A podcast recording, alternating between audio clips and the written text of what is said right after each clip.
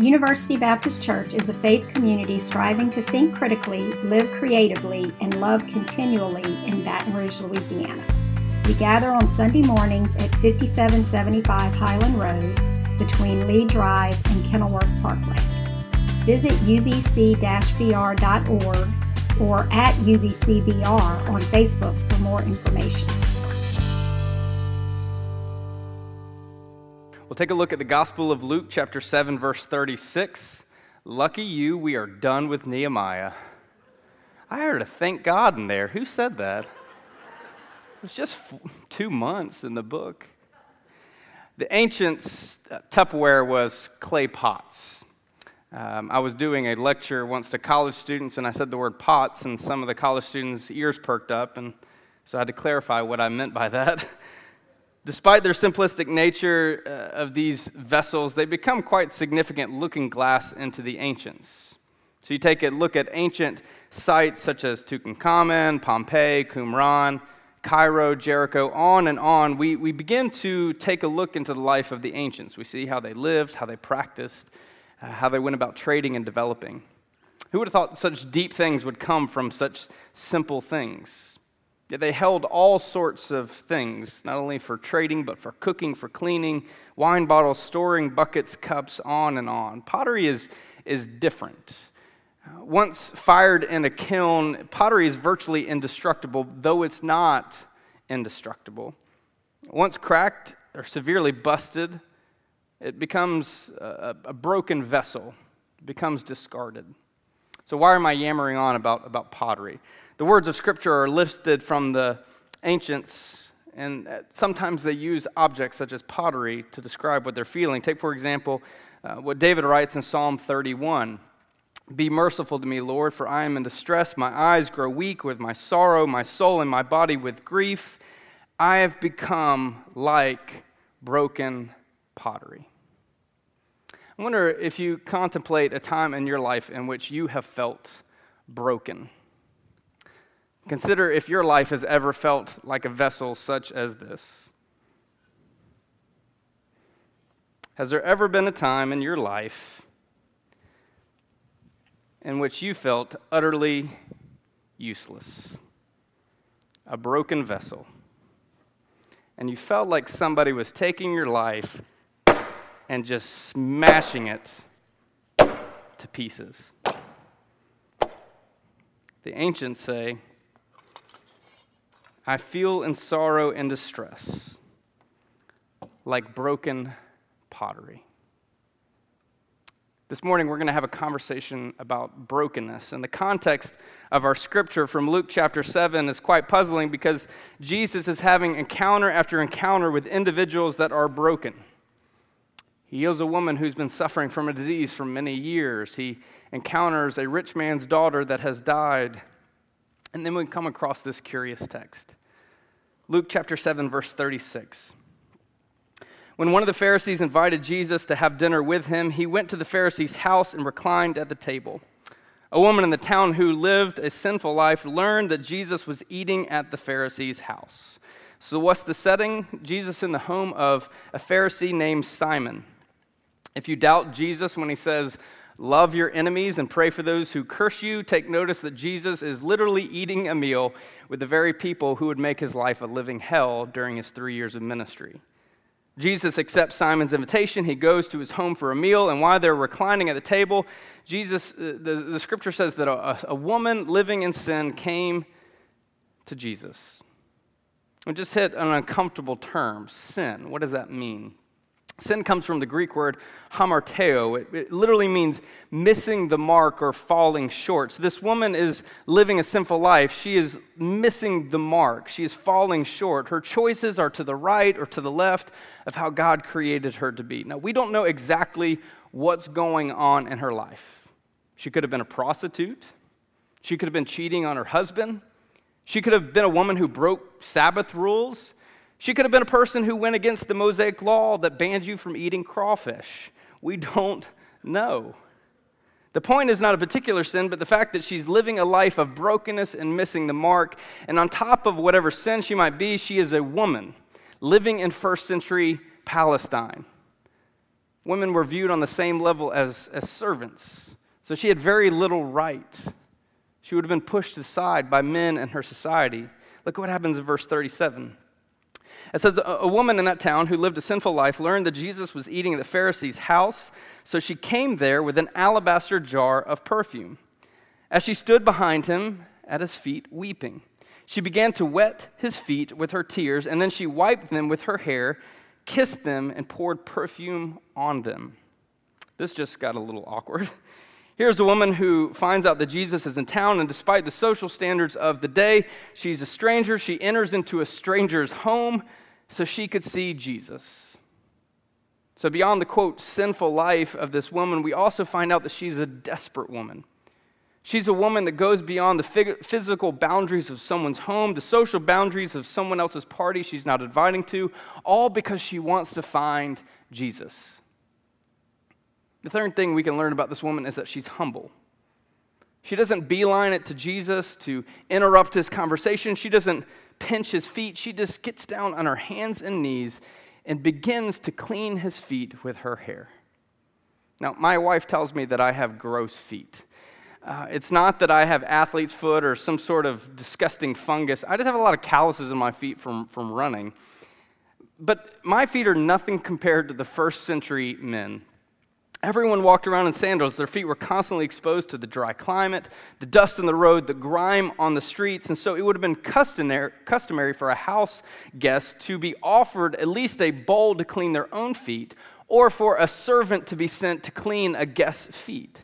But apparently, Simon didn't offer Jesus this, so this woman humbles herself by beginning to clean Jesus' feet. And she didn't just clean it with a typical bowl and towel, she does it with her tears and her hair. Something is causing her to become so overwhelmed with emotions that she is just pouring forth tears down her nose onto Jesus' feet. Have you ever been in a, a moment like this, overwhelmed with emotion? I remember on our wedding day going out in front of the sanctuary with the pastor and my, my dad, and I remember standing there seeing each of the bridesmaids and groomsmen come by, just giving the nervous nod. But then they opened the doors, and there was Jennifer. And I just started crying. so here's this woman so overwhelmed by emotions. She's crying on Jesus' feet. And on top of that, she's kissing his feet. Can you imagine what her hair would have looked like after cleaning the dirt and the grime off Jesus' feet? A woman at this time, her hair was her glory. She would have had her hair up or covered at all times. In fact, by letting her hair down in front of a man she's not married to, socially speaking, is the equivalent of if she had just walked into this party topless. She is revealing herself to Jesus. She's trying to show Jesus something. And she doesn't just stop there, she takes this expensive bottle of perfume and she begins to anoint Jesus' feet. This is a story of humility, it's a story of of shame, it's a story of, of something. And why? We get to it here in verse 39. When the Pharisees who invited him saw this, he said to him, If this man was a prophet, he would know who he is who is touching him and what kind of woman she is, that she is a sinner. I like to call verse 39 religious people strike back. Leave it to the Pharisees to capitalize on this awkward moment. Simon and all seeing this woman all over Jesus. His mind is racing. He cannot even reconcile who Jesus is claiming to be and what he's allowing this woman to do. Not only would it have been socially unacceptable for this woman of sin to be hanging around such righteous people as Simon, not only has she defiled herself by uncovering her hair, but also Simon sees that she's actually making Jesus unclean because she herself, as an unclean person, is touching this man. And he doesn't want this moment to go unnoticed. And so he begins to pour forth to Jesus who he thinks this woman is. He begins to judge her and condemn her, saying that if Jesus was really a prophet, he would know who is touching her. You see, religious people see other people's sin, not their own. They are constantly aware of other sin and not the brokenness in their life. They're filled with pride and smugness and self righteousness and judgmentalism and a constant holier art thou mentality.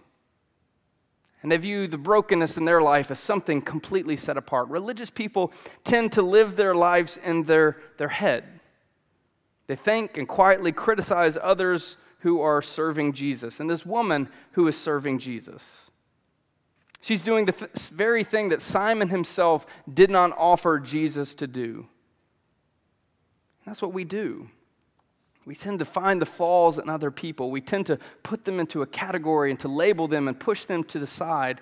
What's kind of funny is that Simon thinks to himself that if Jesus was really a prophet, he would know who is touching him and what kind of sinful woman she is. The irony is that if that Simon was really a true Pharisee, then he would know his scriptures.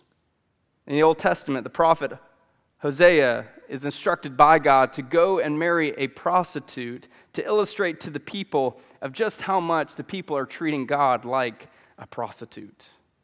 But alas, just like most religious people, Simon only picks the parts of Scripture that he wants to fit into judging and condemning other people. Scripture says this in verse 40 Jesus answered him, Simon, I have something to tell you. Tell me, teacher, he said. Two people owed money to a certain moneylender. One owed 500 denarii and other 50.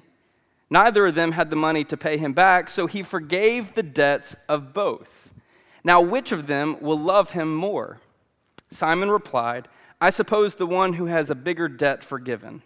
You have judged correctly, Jesus said. Jesus is going to take advantage of this moment. He knows what Simon is thinking. He knows the judgmental thoughts that are welling up in his start, in his, in his mind, and so he uses a simple elementary illustration to prove a point. Everybody, let's do a simple math problem together. One plus one equals two. Okay, I did hear a three in there, maybe. That was in my head. Let's say Bubba Henry gives me $5 and gives Aaron Biggers $500. Who owes him more? Aaron. Okay. So Jesus asked this Pharisee the easiest math question in the entire Bible. If someone owes somebody 500 days worth of wages and another person owes them 50 days of wages, who will love the money lender more for canceling their debt?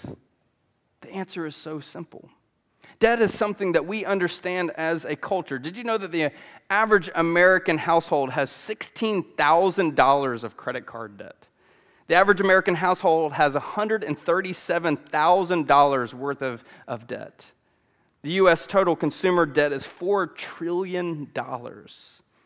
This really revolves around the fact that we spend beyond our means. We want so much that we cannot afford. We've got to have the bigger house, the better gadgets, the better cars. And I think our society can understand what Jesus is talking about here the difficulty of financial debt and the weight that is so heavy on your hearts. And in Jesus' day and age, they would understand the barring and unsettling debt. And so to Simon, Jesus says, Dude, everyone owes somebody some sort of money to a great money lender in our life, and it's called God.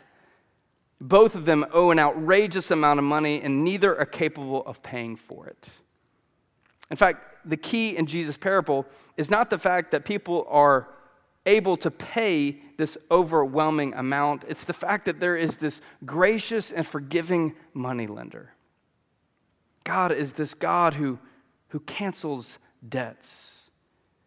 And like a cautious and disdainful answer, Simon responds to Jesus with such the obvious answer to it, but he still doesn't get it yet. And so it says this in verse 44, wrapping up with our text. Then he turned towards the woman and said to Simon, Do you see this woman? I came into your house, and you did not give water for my feet, but when she wet my feet with her tears and wiped them with her hair, you did not give me a kiss. But this woman, from the time I entered, has not stopped kissing my feet. You did not put oil on my head, but she has poured perfume on my feet. Therefore, I tell you, her many sins have been forgiven, as her great love has been shown. But whoever has been forgiven little loves little. Then Jesus said to her, Your sins are forgiven. The other guests began to say among themselves, Who is this who even forgives sins? And Jesus said to this woman, Your faith has saved you. Go in peace. Jesus isn't going to miss out on the overwhelming power of this moment. Jesus has yet to look at this woman, but when it mattered the most, he looks at her. It's not with eyes of judgment that he looks upon her, it's with eyes of defense and protection and love. And in the same fashion that Simon points out the sins in the eyes of this woman, Jesus points out to Simon the most inconsiderate nature of his host. Simon isn't even giving Jesus the, the most common decency of the day, and Jesus is being very confrontational in this moment. He is calling out his host. Jesus is not going to let Simon ruin this moment. He looks at this woman and declares that your sins are forgiven. Of course, at his words, everyone around him is amazed at what he's saying. And through the eyes of overwhelming love and mercy for this woman, Jesus looks at her and says, Your faith has saved you. Go in peace. This is an extraordinary woman. There is no doubt that she was not welcome at this party. Yet, out of her own initiative, she, she takes so much risk in this male gender moment. She pushes forward to seek the freedom she needed in her life. She recognizes that she is a broken individual before a loving God, so her natural move was to humbly serve God. The most woman has displayed great love and great gratitude towards Jesus. She is worshiping God in the most authentic way she knows possible and takes in Jesus' words when he says, Your faith has saved you. It is her faith, it is her courage, it is her willingness to trust in God in this moment that redeems her here. And this is an extraordinary story with an extraordinary woman, but more importantly, an extraordinary God. It's in the face of social barriers and religious boundaries and condemnation filled men that Jesus kicks the door open and shows this woman extraordinary love. We see so clearly that Jesus overcomes all social and religious and political dangers for the sake of God's children. All social taboos are broken down in this moment. All boundaries were stepped across. Not only does Jesus' love overcome such things, but his love overcomes all sin and brokenness in her life. He doesn't excuse her sin, he doesn't neglect her sin, he doesn't shift the blame. He responds to this woman who has chosen repentance in her life with showing her overwhelming forgiveness and mercy. This is not a popular teaching, but we too are like this woman. We have racked up debt in our life because of our choices and our self inflicted brokenness. We too are the borrowers in this story that are so overwhelmed with insurmountable debt towards God. And the hope and truth of this story is that we were created by a God who desires to cancel our debt, to wipe it clean, to take out the picture of all of this brokenness in our life with love and mercy, not judgment and condemnation. A debt balance of zero. That's what Jesus is going for here. The Greek word translated to cancel is charizomai. It's uh, the verbal form of the, the word charis, which means grace or kindness or mercy. This, this word is only used three times in the entire Gospel of Luke, and it's used twice in this passage. It's, it's this idea of releasing from or forgiving of. And so, what Jesus is trying to say here in this moment is that the grace and mercy of God is releasing us, is forgiving us, it's setting us free from the brokenness we've chosen for our lives. We were created by a God who sent Jesus to come into our presence, not to be an overwhelming and overpowering moneylender or self righteous Pharisee, but to be a God who graciously and lavishly loves us. God forgives our debts. How do we come to that God? And one of the most beautiful and impactful parables, Jesus tells us the story of two men who come into a temple. He said one was a Pharisee and the other was a tax collector. And essentially, the Pharisee was a religious man, and the tax collector was just this guy who was a swindling crook. The Pharisee stood and posed and prayed like this Oh God, I thank you that I am not like other people, robbers and crooks and adulterers, and heaven forbid, like this tax collector.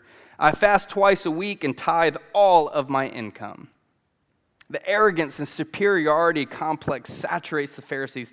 Just look at his posture. For one, he is standing. It would have been custom in Jesus' day at least to bow your head, at least to go down on one knee. But no, he's standing there in all of his pride. Meanwhile, Jesus says, There is the tax collector.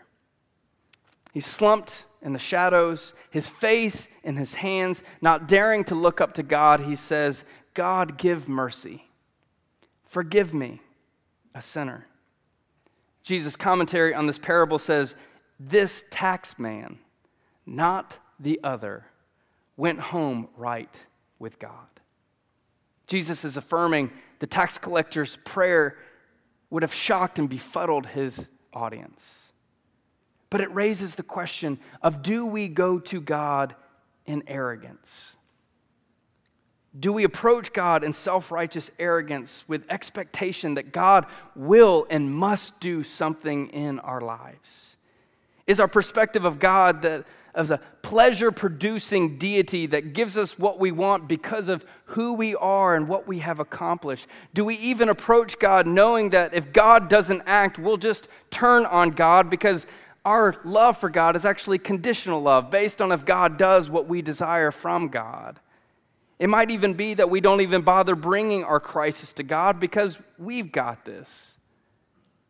Or are we like the tax collector and like this woman who approach God in humility? Do we approach God in our brokenness, in our anguish, desiring that God do something? As Job so famously responded to his wife after being stricken with extreme loss of his poverty and wealth and children and his health, should I accept good things from God and not the bad? For many, we are so humbled by our brokenness, we can't even imagine a God that would receive us, that would love us, that would forgive us and restore us. Yet, what we see from this narrative is that God has a gritty love for us. God's love is not prim and pressed. It's not squeaky clean. It's not that kind of love. What we see in Jesus in this moment is a love that's willing to get dirty for the sake of the beloved. It's a love that's willing to be judged even though it doesn't make sense to self righteous people. It's a love that overcomes all social obstacles, all for the sake of the beloved knowing that they are loved. You see, Jesus in this moment this is a beautiful and authentic moment in which Jesus shows us just how difficult and opportunistic and relevant God's love is. It's a love that takes our brokenness and begins to make us whole. It's a love that heals us and restores us despite what we have done and others have done. It is a love that overcomes all obstacle. God receives us healing our soul, mending our spirit, and transforming us into something new. But will we go before God? A UBC church member asked me recently how things were going in my previous ministry setting at Mosaic Church of Clayton. And uh, they asked me also while we were talking, tell me about the name. And so I obliged them. The name was always intended to tell a story. Uh, the mosaic form of art is quite unique. An artist takes uh, broken pieces of things like uh, glass and tile and pottery, things that are usually useless and discarded, and that artist then takes these things and begins to form and put them together to make something new, to make something beautiful. And God's work is similar. For God is, is taking our brokenness and is making us whole through Jesus Christ. Along the way, God is piecing us together with other people to form this beautiful thing called the kingdom of God. The kingdom of God is similar to Mosaic, for God is including an array of people, not self righteous, perfect people, but broken people of all walks of life, of all stories, of all ethnicities, of all experiences, and pulling it and piecing us together to form this beautiful image. What we learn from Jesus in this story is that we all belong in God's love. There is not a single one of us, no matter what we have done, no matter what others have done to us, that we cannot belong within God's love. It's a thing that gives us hope, it's a place that brings us to something safe. Brokenness is not the end of the journey, it's something at the beginning of health and beauty and something new.